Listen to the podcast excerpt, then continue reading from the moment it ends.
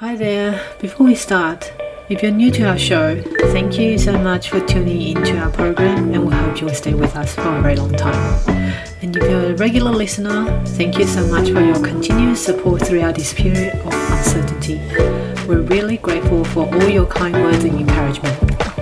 You really help this podcast to gain a great exposure as our mission is to center the perspectives of the people who look like us and as women and people who are marginalized historically to the sideline of conversation.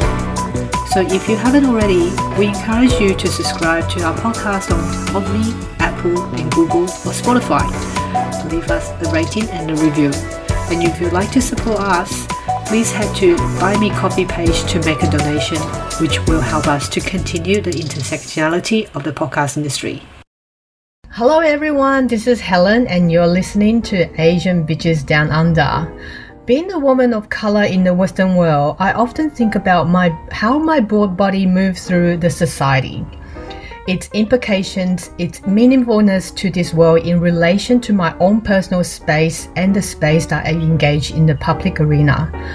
When I was younger, the desire of assimilating into Australian life was a way of survival. Nevertheless, the way that I display myself can often be conflictual. When I want to hold dearly to the culture of my birthplace, which will attract sometimes um, casual racism, and sometimes it attracts curiosity from strangers who exoticize or fetishize the culture. A lot of times, living in a Western country like Australia as an Asian person and navigating through those aspects are not without challenges the essence um, to continue to convey the imperative messages of diversity and different life experience is what an artist like Nithya Nagarajan does. I have the pleasure of having Nithya speak with me on our podcast today. Nithya Nagarajan is a contemporary performance maker and curator who works across Australia and the Asia Pacific. She holds a PhD in performance studies with 12 years of experience in programming, creative producing, international engagement, and transformative justice in, uh, in the art industry. Her artistic practice adopts movement as a system of inquiry into the sacred, the, sensation, and the decolonial. Nithya currently serves as a co-artistic director um, at Melbourne's Art House and as one of the board member at uh, of the Theatre Network Australia. And on top of that, Nithya is the assistant director for the upcoming production The Jungle and the Sea, which will be opening tomorrow, commencing from 12th of uh, November at Belvoir Street Theatre, Surry Sydney. Welcome, Nithya. Thank you so much for joining me today. How are you? I'm good. Um, tired and running on adrenaline. Um, and thank you for having me on your podcast. And I really loved the slip of tongue when you said sensational. I'll take it. um, so are you uh, are you coming to are you at Sydney at the moment or are you still based in Melbourne this weekend?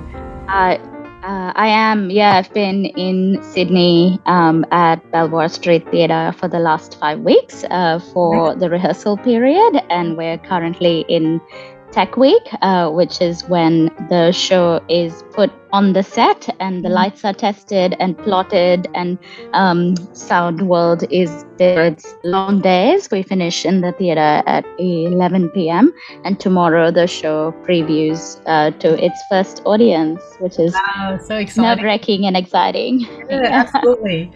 So can we start uh, with you telling us about yourself? I would love to know about where you grew up what's your childhood like and let us know about your heritage background please Thank you. Um, yeah, my name is Nithya, which uh, means eternal in Tamil. Uh, so I am a woman of Tamil ancestry. Uh, I have grown up internationally. I was born and raised in Kuwait um, just before the Gulf War, um, and where my parents were working as immigrants, um, and then they fled the war but returned uh, straight after, actually. So my entire childhood was in Kuwait, um, which was it's a very small country. You can mm. drive from one end of the country to the other in, in two hours. Much of it is desert, um, and um, it it was a great place to grow up.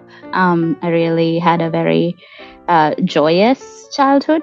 Um, I started dancing very much um, as a rite of passage for young girls in the diaspora, much like how uh, ballet has that positionality in Western society, Bharatanatyam, um, the neoclassical Indian dance form that I started doing when I was three, and through which I have a life in the arts now um, and a love hate relationship with over the years. I started when I was three uh, in diaspora classes. Um, and then I moved to India, uh, to Chennai on the southeast coast of India. Um, when I was 13 and I went to high school there. I made that move uh, at the time to become a full time a professional Bharatanatyam dancer, um, and I moved to India. Um, effectively living by myself. My mom would go between Kuwait and India, um, where my dad was still uh, working, and then um, I've lived in multiple parts of India through through work uh, over the years. I'm in Ahmedabad, um, in Mumbai, um, in Bangalore and then um, went to the UK for my master's degree. I went to the University of Leeds, and then I worked in London, and came to um, Naarm to Wurundjeri country in Melbourne uh, ten years ago uh, when I got a PhD uh, scholarship to study at Monash. Um, and I have been here ever since, um, and still still live uh, and play and work and rest on Wurundjeri country uh, and very privileged to be a guest. Yeah. Sounds such a vibrant life experience, uh, you know, from this place to that place, and then you moved to UK. Um, from the sound of it, that you always wanted to be an artist or a dancer when you were little. Did you uh, always feel like that's your calling when you're younger? Have you thought about other sort of careers that you want to pursue, or have your have you had much of an influence from your family, um, say like your parents? What were their expectations? Yeah, I mean, I don't really have a memory before the arts um, mm-hmm. because I started dancing so young. Um, I, I don't perform solo Bharatanatyam dancing anymore, but it has a significant influence on my outlook and perspective and uh, was my entry point into the wider art sector and contemporary sort of conversation. Um, I don't remember wanting to do anything else except be mm-hmm. in the arts ever. I feel like um, if I had uh, one tenth the conviction and clarity in my personal life as I have um, with what I've wanted to do um, professionally and what fulfills me. Mm-hmm. That would be great. But no, I, I've always known I wanted to be in the arts. It was, uh, I have um, South Asian parents, of course, who uh, were very encouraging and supportive of the arts as a, as a side as something you do on the side as a hobby um, or as a pursuit of passion.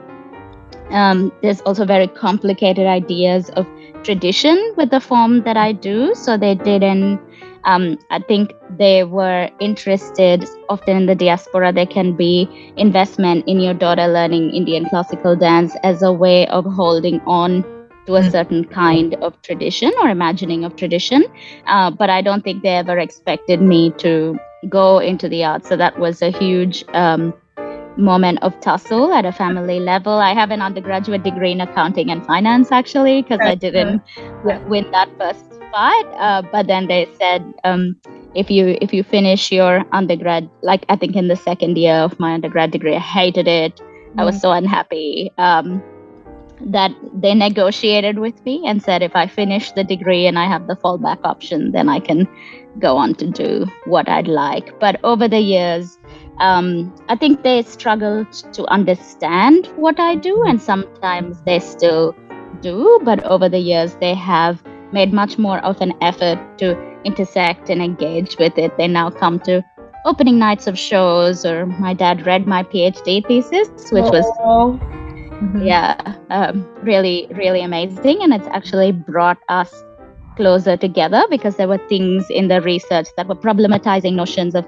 idealized femininity in, in South Asian culture, for example, um, which are conversations I would have struggled to just sit at a coffee table and start with my father. But through his reading of that PhD, we've had more profound sort of cultural and political conversations over time um, across generations. Yeah. Wow, that sounds amazing.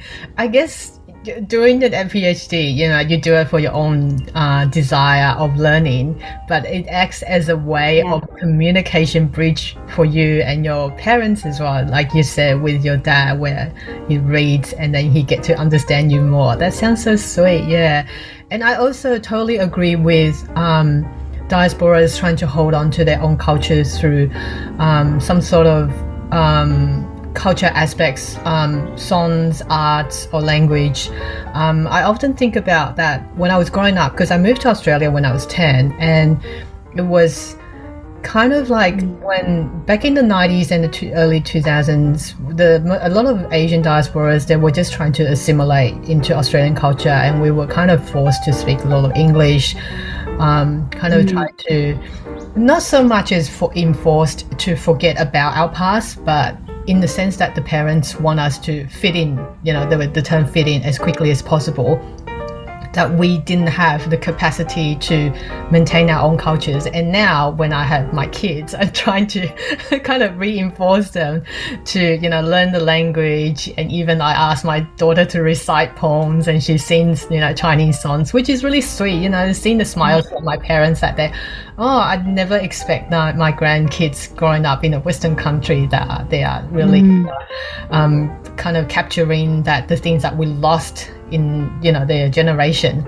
Yeah, that's that sounds amazing. Um, so looking through your website, I'm amazed by the content and the work that you do. Can you talk about your past works? Maybe let's talk about most memorable work. Um, in the previous years. I actually saw one of the your the Instagram post about Bleed 22, the biennial digital exhibition. Was that is that did you participate in that? Because that captured me because it had um, bit of exhibition in Taiwan as well, which is where I when I was from. Yeah, would you like yeah. to talk about that? I can talk about that. That is through my institutional hat. So I work as the co-artistic director uh, at Arts House, which is um, based at North Melbourne Town Hall, and it is a City of Melbourne funded venue for contemporary performance.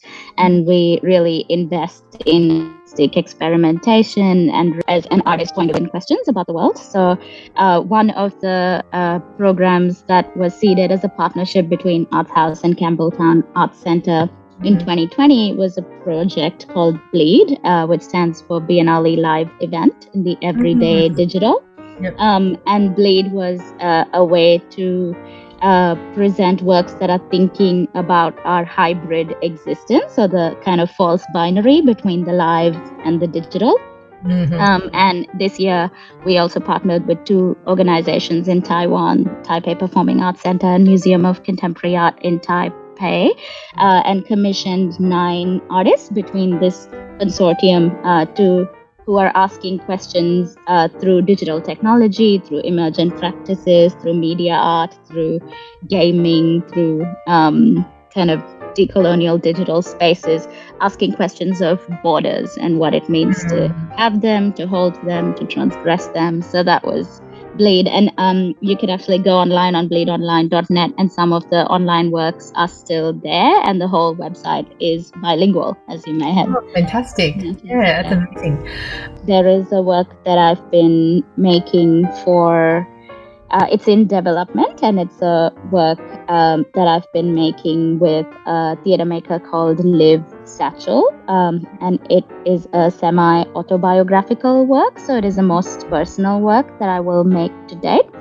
Um, and it will open in 2024. And it's a dance theater work where the forms of movement and text are really in an interplay or a conversation with each other, and it uh, follows this young woman's journey um, as she contends the, the implication of partner violence within uh, her uh, relationship as a teenager. Mm-hmm. And so this is a work that will um, eventually be a one woman show uh, accompanied by two live musicians. Um, and the work explores not just um, a first person perspective or um, storytelling because we so rarely hear a survivor's point of view. Often, the way that you hear of domestic violence is through jurisprudence or legal or journalistic. It's reporting, and it's often um, also through the the perpetrator's uh, viewpoint because of what is amplified. Um, and then within that discourse as well, when um, the media does spotlight survivors, it's very much uh, of a particular culture and hegemony, and these conversations can be quite complicated within the cultural spheres uh, we occupy. Um, and I think particularly in the diaspora, because you um, we're so um, marginalized racially that it becomes difficult to have hard conversations about the conditions within our diaspora. Um, and yeah so that's that's the work that i'm uh, currently making. And um, you know how you put feminist processes of care in the rehearsal room and how you work across these disciplines how do you make sure you're not um, re-traumatizing in the process of telling and um, what is the uh, truth-telling motivation and what is the artistic integrity of that translation or the contract with audiences and how do you tell a story from the place of a scar and not a wound? Uh, these are the questions that are kind of very alive in the room right now Oh, that sounds so fascinating. I was going to ask you, my next question was really about the transformative justice in the art industry, and you pretty much answered that question. Yeah, I, I totally agree of what you said that it is a very culture sensitive topic when you uh, transcend it into like a very personal and family boundaries that whereas um, Asians we usually don't put it up onto into the public um, arena, which as an artist, I guess that you have to find how to navigate through those steps. Um, uh, my next question is um, you're one of the founder member of is it called homework? Because there's yeah a, it is. yeah there's um, H and then underscore M E W then underscore R R K homework um, which is a collective of South Australian artists living and making sharing the unceded First uh, Peoples land. Can you tell us about of, about this project? Yeah, it's it's South Asian artists actually, not um, right. South Australian. So we're all um, the four of us who are co-founders are uh, South Asian artists, arts workers from different um, kind of subcontinental lineages and different intersecting identities, and we've all been in the arts for a long time. It was born, our coming together, uh, collectivizing was really born of the pandemic um, and a way for us to bring folks from the diaspora together to really think through um, how they're feeling, how they're healing. Many of us have strong connections back uh, in our kind of um, either birth countries or uh, ancestral countries. And so um, and the pandemic was no great leveler as we all know. It actually like and um, had very different uh, and the ongoing implications of it are quite different in different parts of the world. So it was also a way for us to think of what it means to uh, come together to heal to have a place to talk about that disjuncture when you have one foot in one um, geo-social political context and the other, when you might have family and friends overseas, uh, what mutual aid can look like, what solidarity building can look like. Uh, but through this coming together, there were more than 150 artists across Australia uh, that uh, came together in this informalized network, and there was a real um, understanding that there's a keen sense of community building and professional development and practice sharing that artists want to do um, and have space for, um, particularly for artists whose practices are contemporary. Um, that are non-traditional non-classical uh, younger voices politically motivated artists uh, who don't have formats for their work to be developed, for their skills to be developed, for practices to be shared, for conversations to be uh, had that are hard within our communities. And um, sometimes um, there is value in having culturally uh, encased and closed spaces for building safety before opening that up externally.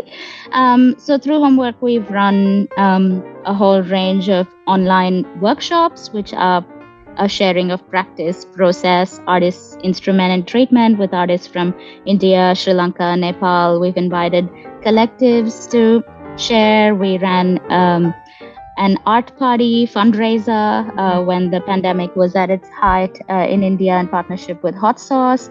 Uh, was a night of queer um, Asian storytelling and performance with mm-hmm. uh, food. Um, yeah.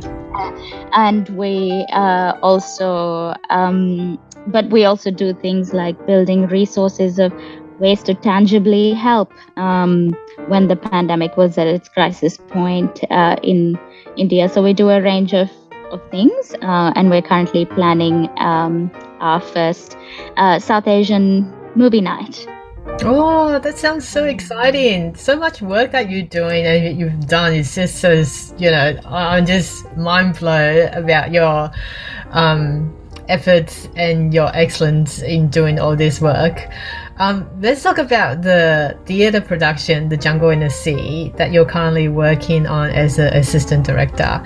So this will be um, starting tomorrow at Belvoir Street Theatre at Hills, Sydney. So, what's the story of uh, the jungle in the sea? Um, can you tell us? Maybe not give us too much spoilers because we want to encourage everyone to go and watch it.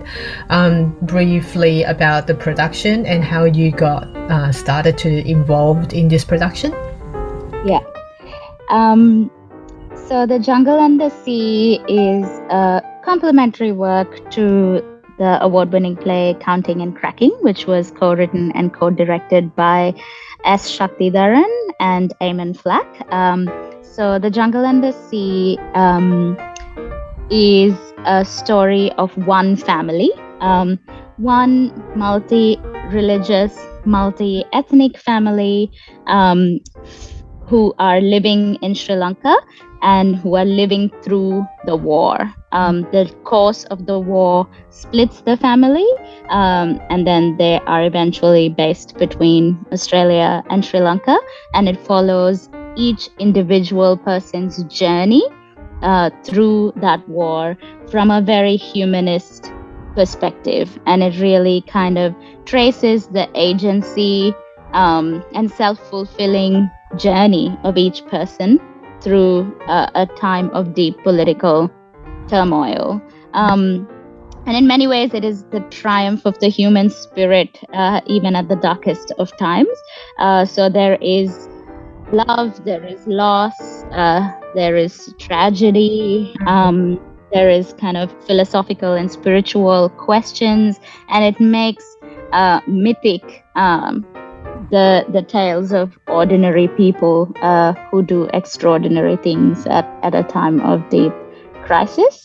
Um, it asks fundamental questions, we hope, uh, that will turn an audience's attention inward in thinking through um, what it means to be human in, in mm-hmm. these very politically disturbed times. Um, and so it, it, it is a culturally specific story, but one that has uh, is told with so much care and sensitivity that it has a certain universalism to it because of that specificity. Um, and it's brilliantly cast. So the cast are from, uh, there are cast members who have flown internationally from India, from Sri Lanka. There are cast members from Western Sydney. Um, and it is an intergenerational cast. Uh, it's being uh, commissioned by Belvoir Street Theatre uh, in Surry Hills, uh, but it's a co-production with Lingalayam Dance Company, and um, the the character who plays Gauri, the mother uh, in the story, is a very famous uh, Kuchipudi and Bharatanatyam dancer who was a child prodigy. Uh, her kind of fame precedes her. Before I met her, I knew who she was. Her name is Anandavalli, uh, and she's in her mid 60s uh, and making her acting debut in this play. Um, and the whole play is set uh, on a revolve uh, for the whole time. So the world of the revolve is moving. Uh-huh. Um, for the whole three hours, which is a real uh, feat of athleticism on the artist's uh, part. Uh, and the script is, uh, while predominantly in English, there are influences of Tamil, of Sinhala, um, and the whole world of the work is scored by live uh, Carnatic and folk music, which um, is played by um, Arj Buvindran on um, percussion and vocal, and uh, Indu Balachandran on Veena, which is a string instrument, and they're virtuosic musicians. So there is a live music accompanying the entire production, which is very. Um, it's it's not necessarily the way Western theatre operates. Uh, so formally as well, it's doing something quite inventive and bringing um, alternate traditions of storytelling to the main stage in Australia. No, I love that. I love the inventiveness and bringing differences into the theatre production. Thank you so much for sharing with us about the production. What are your observations um, about um, South Asian uh, works? What are what What's your observation about the from the audiences or the people who have um, view your works? What do they think? I know that there's a lot of um, South South Asians um, in Western Sydney where I um, reside for a couple of years. What are their responses to art like this? As as in also um, are they moving towards a more um, what I'm trying to say is that I always think I always think that maybe you know art and theater was more of a white uh, sphere, and a lot of audiences and the gallery uh, attendants are mostly white. It's only in the recent years that we're seeing more diverse people that are uh, attracting to this sort of um, art productions. What are your observations, and what do you think about how to invite more people of color uh, into the audience space? Yeah, I mean, it's it's funny you ask that question um, because I think actually the it comes back to the transformative justice question and who is the community uh, that story is told for how are they engaged from the beginning and who is our who are our publicly funded arts institutions accountable to because in the arts uh, in Australia, most uh, institutions are funded by federal and state and city council funding, which means that it's taxpayer dollars and mm-hmm. all Australians pay tax, not yeah. only white Australians pay tax. So yeah. there is um, a prerogative to uh, for participation and access to the arts uh, for all communities. But I think uh, it's an institutional issue actually that the programming everyone within arts institutions for a long time have been monocultural. Uh, mm. that is, people in leadership, people in decision making, people in programming, people making the work. So, works that are built for our stages are still predominantly telling stories from the Western canon, uh, which is very difficult to attract a plethora of audiences and multiplicity of perspectives too, because people do not see themselves uh, as reflected at all uh, within those stories. Um, but in the same vein, uh, I personally do not think about theater as Western traditions. I mean, we live on First Nations land, which has uh, 60,000 years of unbroken storytelling traditions. Um, and coming from India as well, uh, the Natya Shastra has the oldest.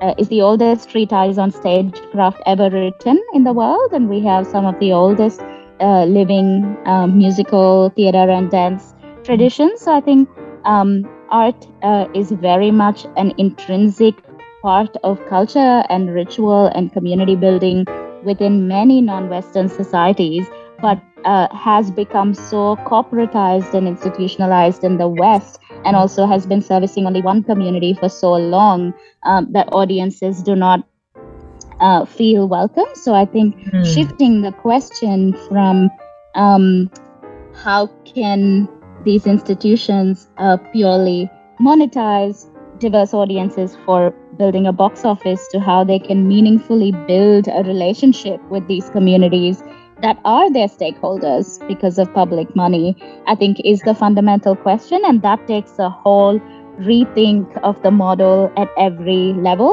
from who arts institutions are hiring, who are on their governance, who is in their leadership, uh, to how how does the marketing uh, team have cultural sensitivity in how they communicate what they're doing externally, but also um, what other stories we're telling on Australian stages and in spaces and site specific uh, ways, and who who gets to tell them. I think that will automatically shift who comes as well. Absolutely, very well said. Yeah, I totally agree of everything that you just mentioned. Yeah, it's so true. That's why we have you um, on our program that we can talk about and explore all these conversations. Um, thank you so much for speaking with me today, Nithya. Um, so the information about the theatre production Jungle and the Sea will be in our show notes. Um, thank you so much for this wonderful chat. It's been such an honor, and good luck with the production that is commencing tomorrow night. Thank you so much. I hope to see you at the theater. Thank you. Uh, take care. Bye.